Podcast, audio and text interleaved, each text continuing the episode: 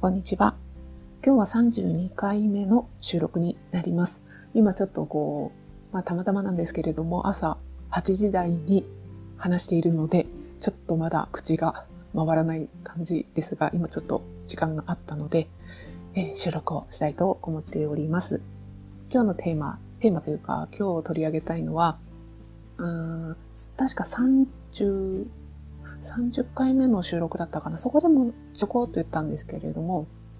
えー、田中俊之さんが、の、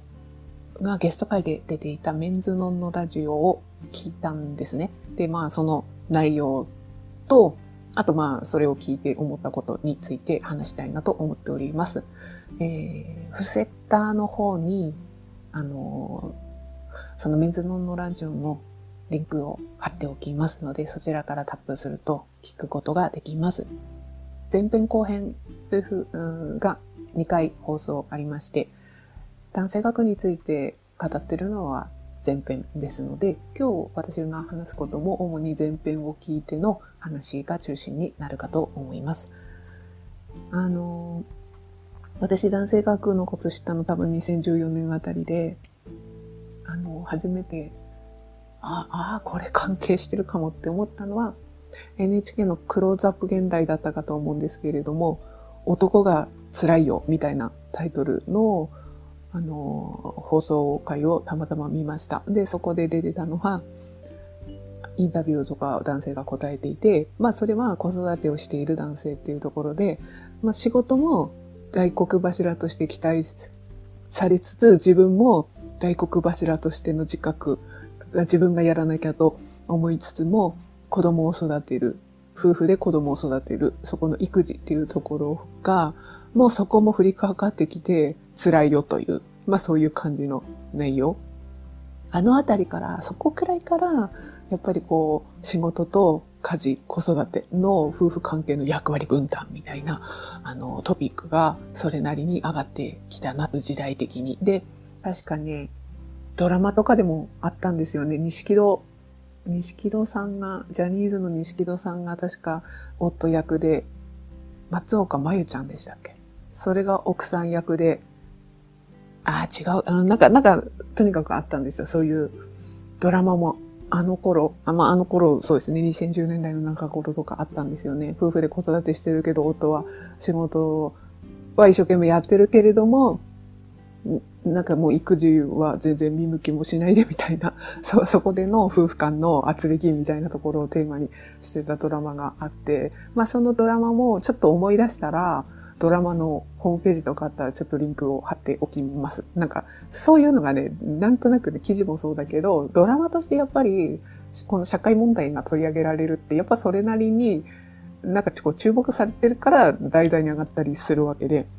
そういうのをね、私はそのあたりで気づいたわけですよ。でもその時は、もう、あその時っていうか結構やっぱりなんか子育てに対するこの夫婦の分担っていうところが中心だったんですよね。でもなんかそういうので見ていっても、あれ？これって不妊治療とかも絡むよねとか、そういうことになんか気づいていくんですよね。で、だから私、田中俊之さんの本がそのあたりに何冊か連続で出版されてしたのがあったので、そこからテレビであの話されてるところとかも見たこともあったので知っていったっていう感じですね。で、あの、今回のそのメンズノンのラジオの前編では、とにかくその今まで私が過去に読んできた記事の内容が全部凝縮されてるような話だったので、あ、これ聞くと手っ取り早いよっていうふうには思った。で、多分そういう男性学って男性が男性だからこそ抱える問題で、まあ、ラジオで田中さんが言ってたのは、どういう問題があって、原因は何で、どうやったらそれが取り除けるかっていうのをこう考える学問みたいなことも言っていた。で、そその男性だからこそっていうところがトリガーになって自分の考え方とか行動とかが影響を受けてるわけですよ。で、その影響を受けてるってことが自覚もできない。そういうものでしょっていう風に。で、私だってそりゃそうですよ。そういうのはありますよ。女性だからそういうものでしょ。だから、もう簡単、簡単っていうか手っ取り早い例え話で言えば、女性だからこそ、まあなんか妊娠出産が女性の幸せみたいなことの価値観は内在しているし、自分がそうしたいって思ってたけど、あれ案外これ社会にそういうメッセージが溢れてそう思わされてる部分もあったんだなっていうのは、これはもう無接症のことが分かって、いろいろ考えて、何年も経った後に気づくわけですよ。あ、自分そうしたいって思ってたけど、あれ？必ずしも自分だけがそう思って、自分だけの感情から発動したわけじゃなくて、いろんなこの社会背景の何かしらの影響、あまあそれは親からの影響も、テレビからの影響も、読んできた雑誌からの影響も、ね、雑誌なんてなんか愛されなんとかみたいな。幸せに見られたいとか、なんかそういう特集みたいな、例えばですけどね、そういうとこ、まあドラマの題材でもそうですね。子供の頃読んできた漫画とかね、まあそういうところで、何かしらが影響があって、そういうふうに思ったんだ。で、女性だからそういうふうに思ったんだと。そういう影響も、でもその影響をどれほど自分がそのまま内在化するかっていうのは人それぞれだから、自分はそう思わないっていうタイプの人もいて、でも、そう、そうじゃないって思ったら、そうじゃ、そうじゃないって思ったなりにしんどいわけですよ。女の子なのに、みたいな感じで言われるわけでしょ。それはそれでしんどい。で、今回のその多分メンズノノラジオの編集の人も、は女性で、その方はそういうところに自分は外れてるっていうところを自覚されていたみたいなことは話されていて、そういう、そでもそれも結局は自分の性別から来る悩みだ、が絡んでくる悩みですよね。で、問題は男性にもそういうところがあるのに、それが自覚できてない。分かってない。分かってないから、いくらなんか、こういうね、あの、子供が欲しいのかどうなのか、それをどうするのか、夫婦で話し合いましょう、話し合いましょう、みたいなことを言ったってね、言ったって、全然話が噛み合わないっていうところは、そこにも自分からの性別から来る、えっ、ー、と、影響されての考えや行動が自分が自覚できてないっていうところが絡んで、なん、なんとも話しがたい空気になる。特に不妊治療で男性の要因が絡んでると余計にね、話がたい。だって、うちの連れ合いなんか見ててもそうですよ。不妊治療ってなった時に女性がするものだと。別にそう言ってるわけじゃないよ。言ってるわけじゃないけど、多分そういうの内在してただろうなって思うのは女性がするものであり、えっ、ー、と、俺はその代わり仕事を頑張り、で、俺はなんか協力してあげる役割を担わなきゃ、みたいな。で、それ、そういうふうに思うってことはもう男性、自分の性別がそう思わせてるっていう部分もある。っていうことが分かってない。で、で、そこで止まってるから、知識も自分も学ばなきゃと、知識を更新しなきゃっていう自覚もない。だって女の人がするものでしょって思ってたら、思ってたら、勉強しないよ。で、そういう姿を見てると、それを見てる妻からすると、いやなんで病院からパンフレットとかもらってきたのに、この人、何も目、一度も目も通さないぞ、この人。自分の妻が病院行ってきたのに今日どうだったとか、気にかける感じもねえぞって、これは私の実体験なんだけれども、それがものすごく引っかかってて、あれ？自分の子供の、まあ子供を授かるかとかのことだよね。自分のことでもあるよね。なんで、なんで妻任せなんだみたいなことになって、それが何か夫婦関係に勃発し、原因がなかったってね、原因がまだその時点で分からなくてもそういう温度差があるのに、ここにね、男性不妊とか無精子症とか絡んできたら余計、余計何かが勃発するわけですよ。しかもそれでなんかのらりくらりとスルーされてた時間が、例えばね、長かったりすればするほど、え、あの数年間は何だったの？みたいな。こっちはできることを頑張ってきたのに、あっちは何も見向きもしないで、みたいなこう、すれ違いが起きるわけですよ。だから、で、で、なんかそういうことがね、例えば私が性別がね、自分の考えや行動に影響を与えてるんだよって切々と言ったところで多分通じない。あと、苛立つ余計に反発心が湧く。お前に言われたくないよって思いかねない。だからこそ、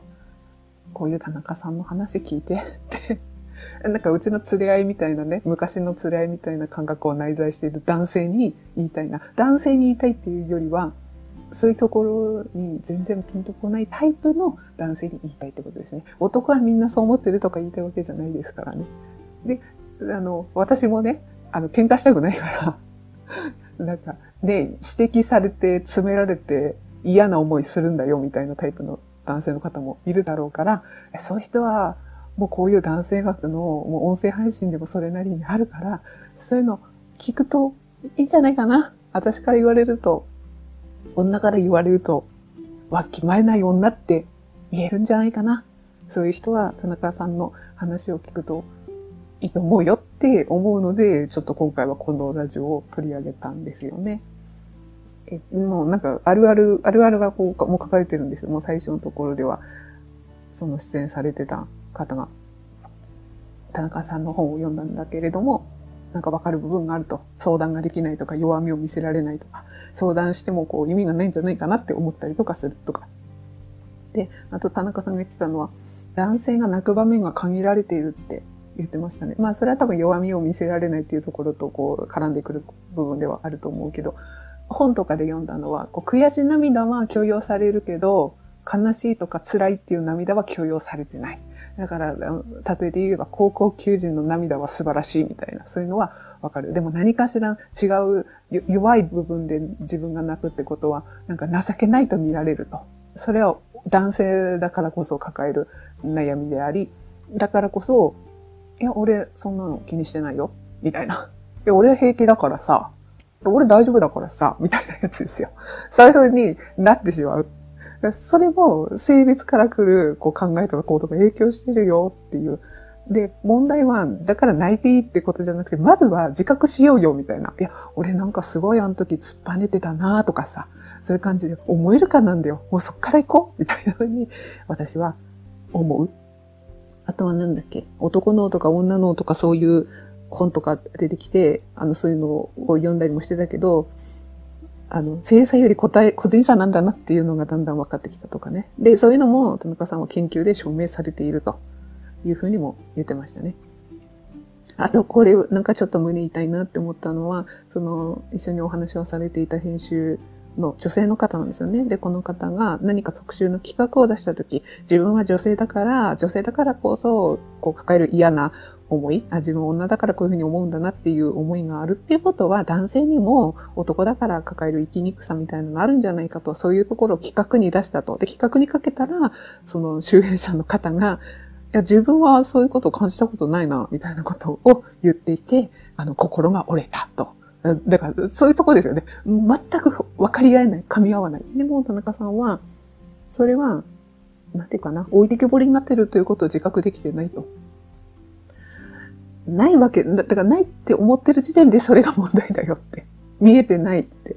言ってて。で、そういう集英者とかに入る人っていうのは自分が仕事でこういう仕事をやりたいんだとで、そのポジションにつけたとで、勝ち抜けた人、勝ち抜けた人だからこそ気づきにくいっていう部分はあるんじゃないか、みたいな。で、なんかね、あの、このラジオのこの話ではなくて、田中さんが多分2010年代の中頃だと思うんですけど、ラジオとかに出演されていて、ジェン・スーさんと対談されてると、あの、ラジオがあったんですよ。で、それをたまたまあの当時聞いたんですよ。で、その時もこういうような話をしてるわけですよ。で、ジェンスさんの例えがね、私その時覚えてるのが、ああ、例えうまいなって思ったのは、その気づいてない、あの、その自分は男だからって、あの、困ってるとか感じたことがないっていう、っていう話から、でも田中さんは今回のラジオでも言ってたけれども、それを退職後にそういうふうな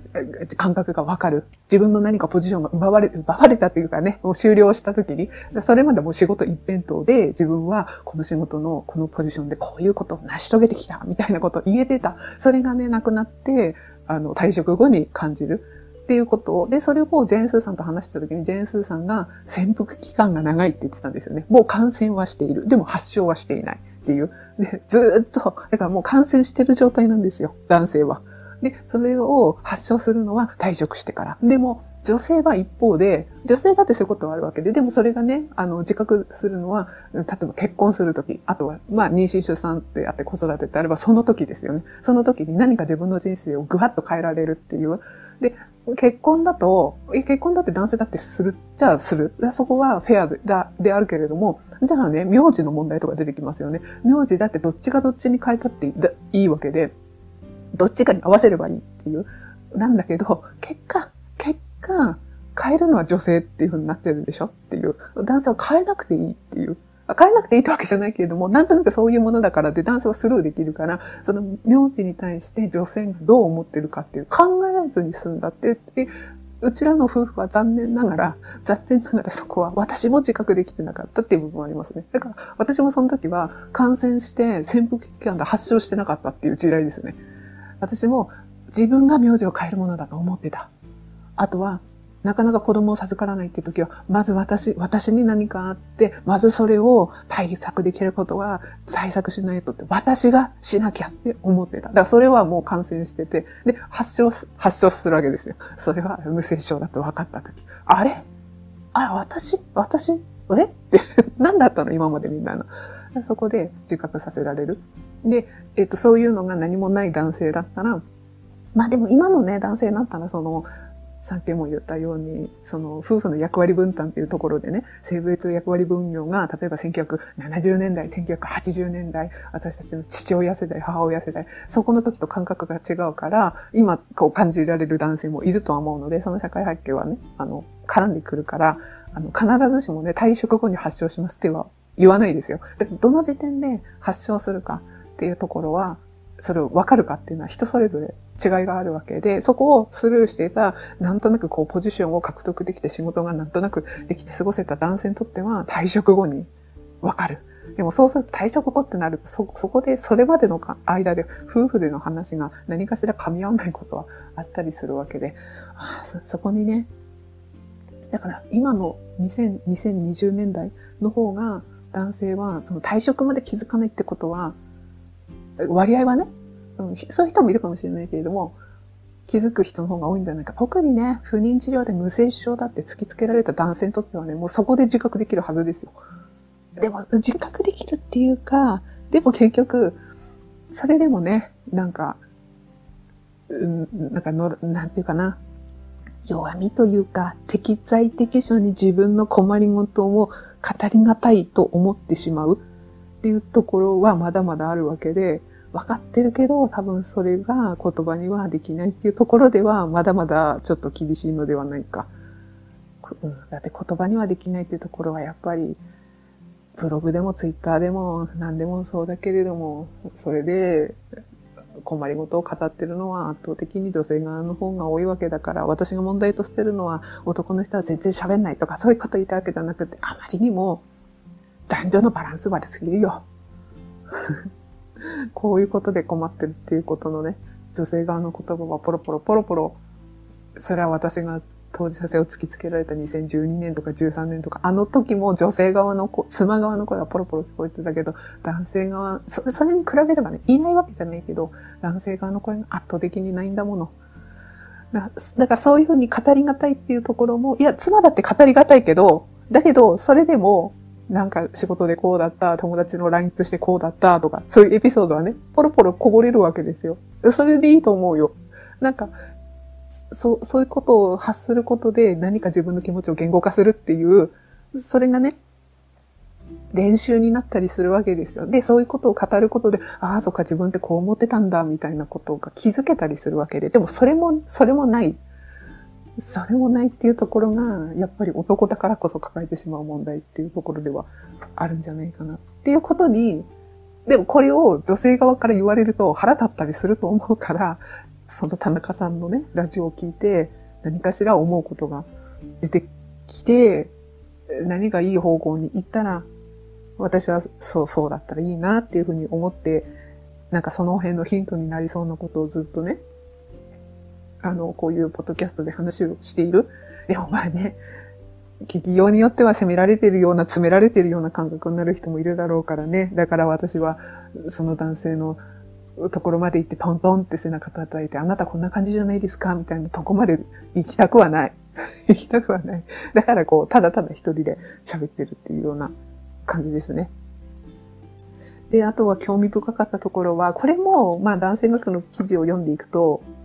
あるあるっていうか言われることだっていうことと、このラジオでも話してたけれども、男らしさの達成には2種類あると。一つは達成、一つは逸脱だっていうふうに田中さんが言っていて、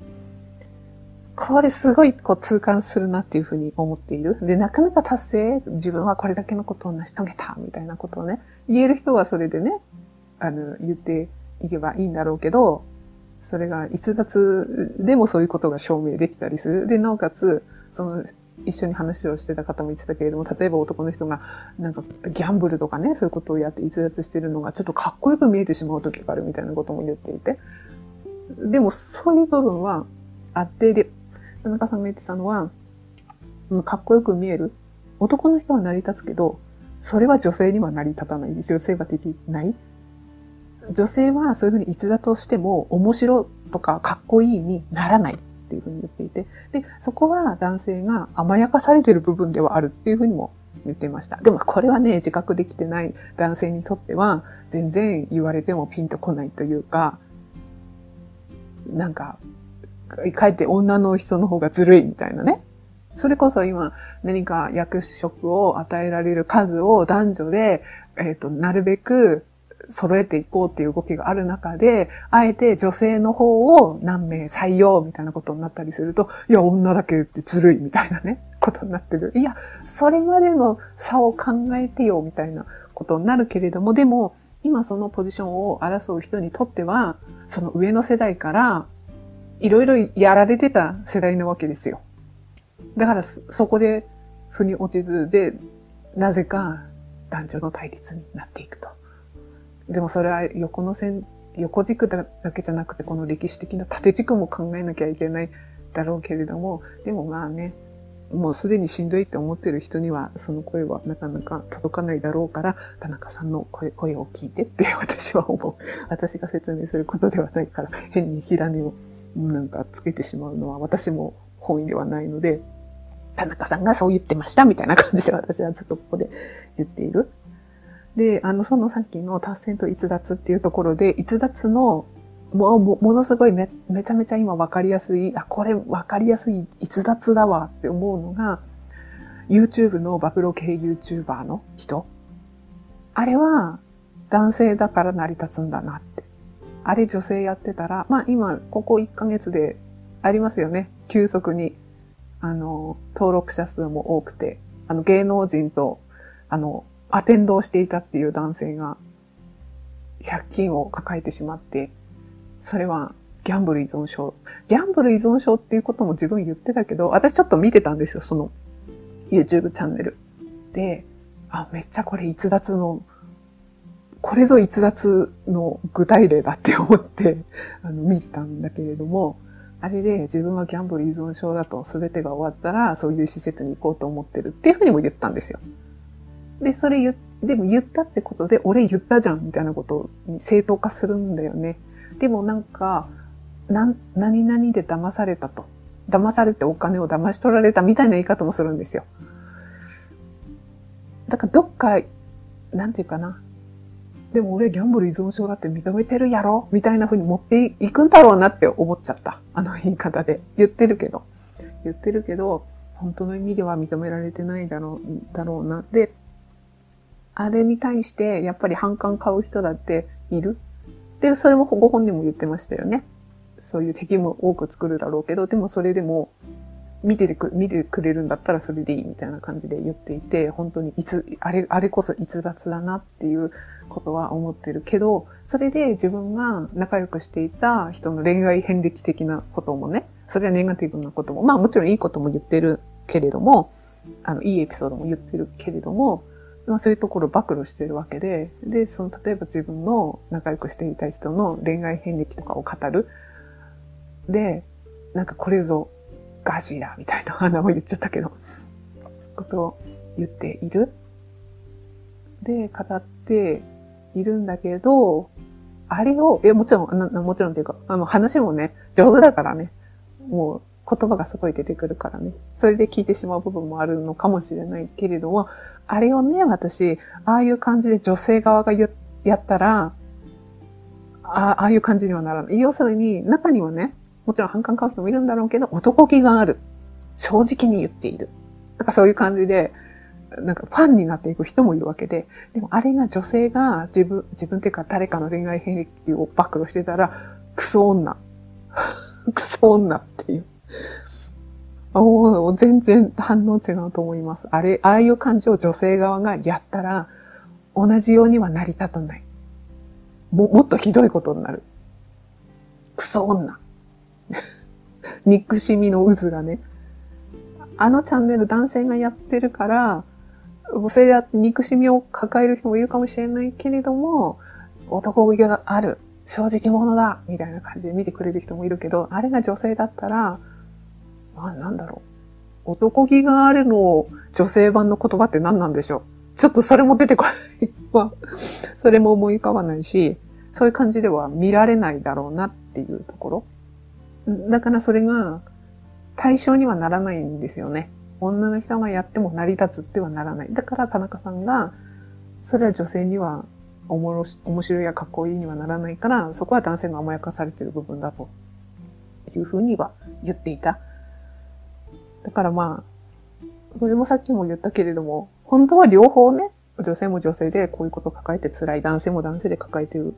のが辛いっていうところは、そこはお互いにあるはずなのに、男性が、性別が生き方に、自分の生き方に影響を与えてるっていう自覚がない、理解ができてない。だから、俺も助けてやろうか？みたいになってしまう。これは田中さんが言ってたんだよ。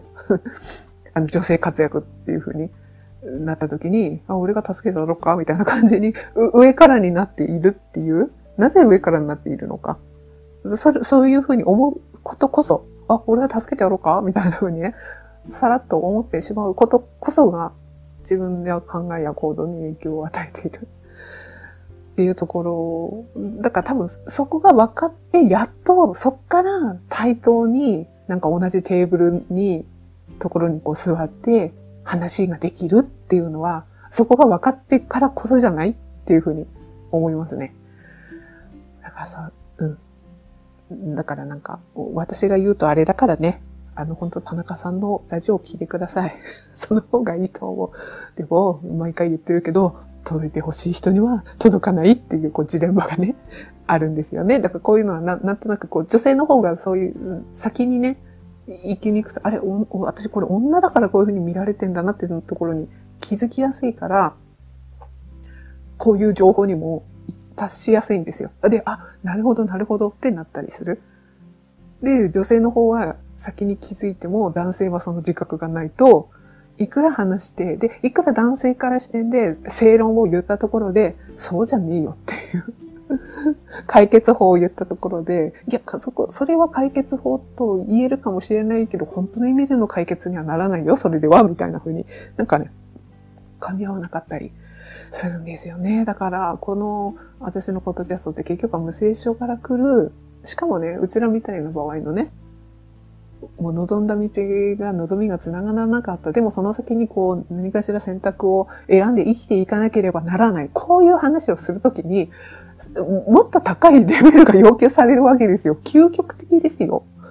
そのうち子供ができるかもねって未来を描いてたのが、あ、今の医療をもってしてもありえないんだってなった、その先の選択を話し合うって、相当レベルの高い、こう、解像度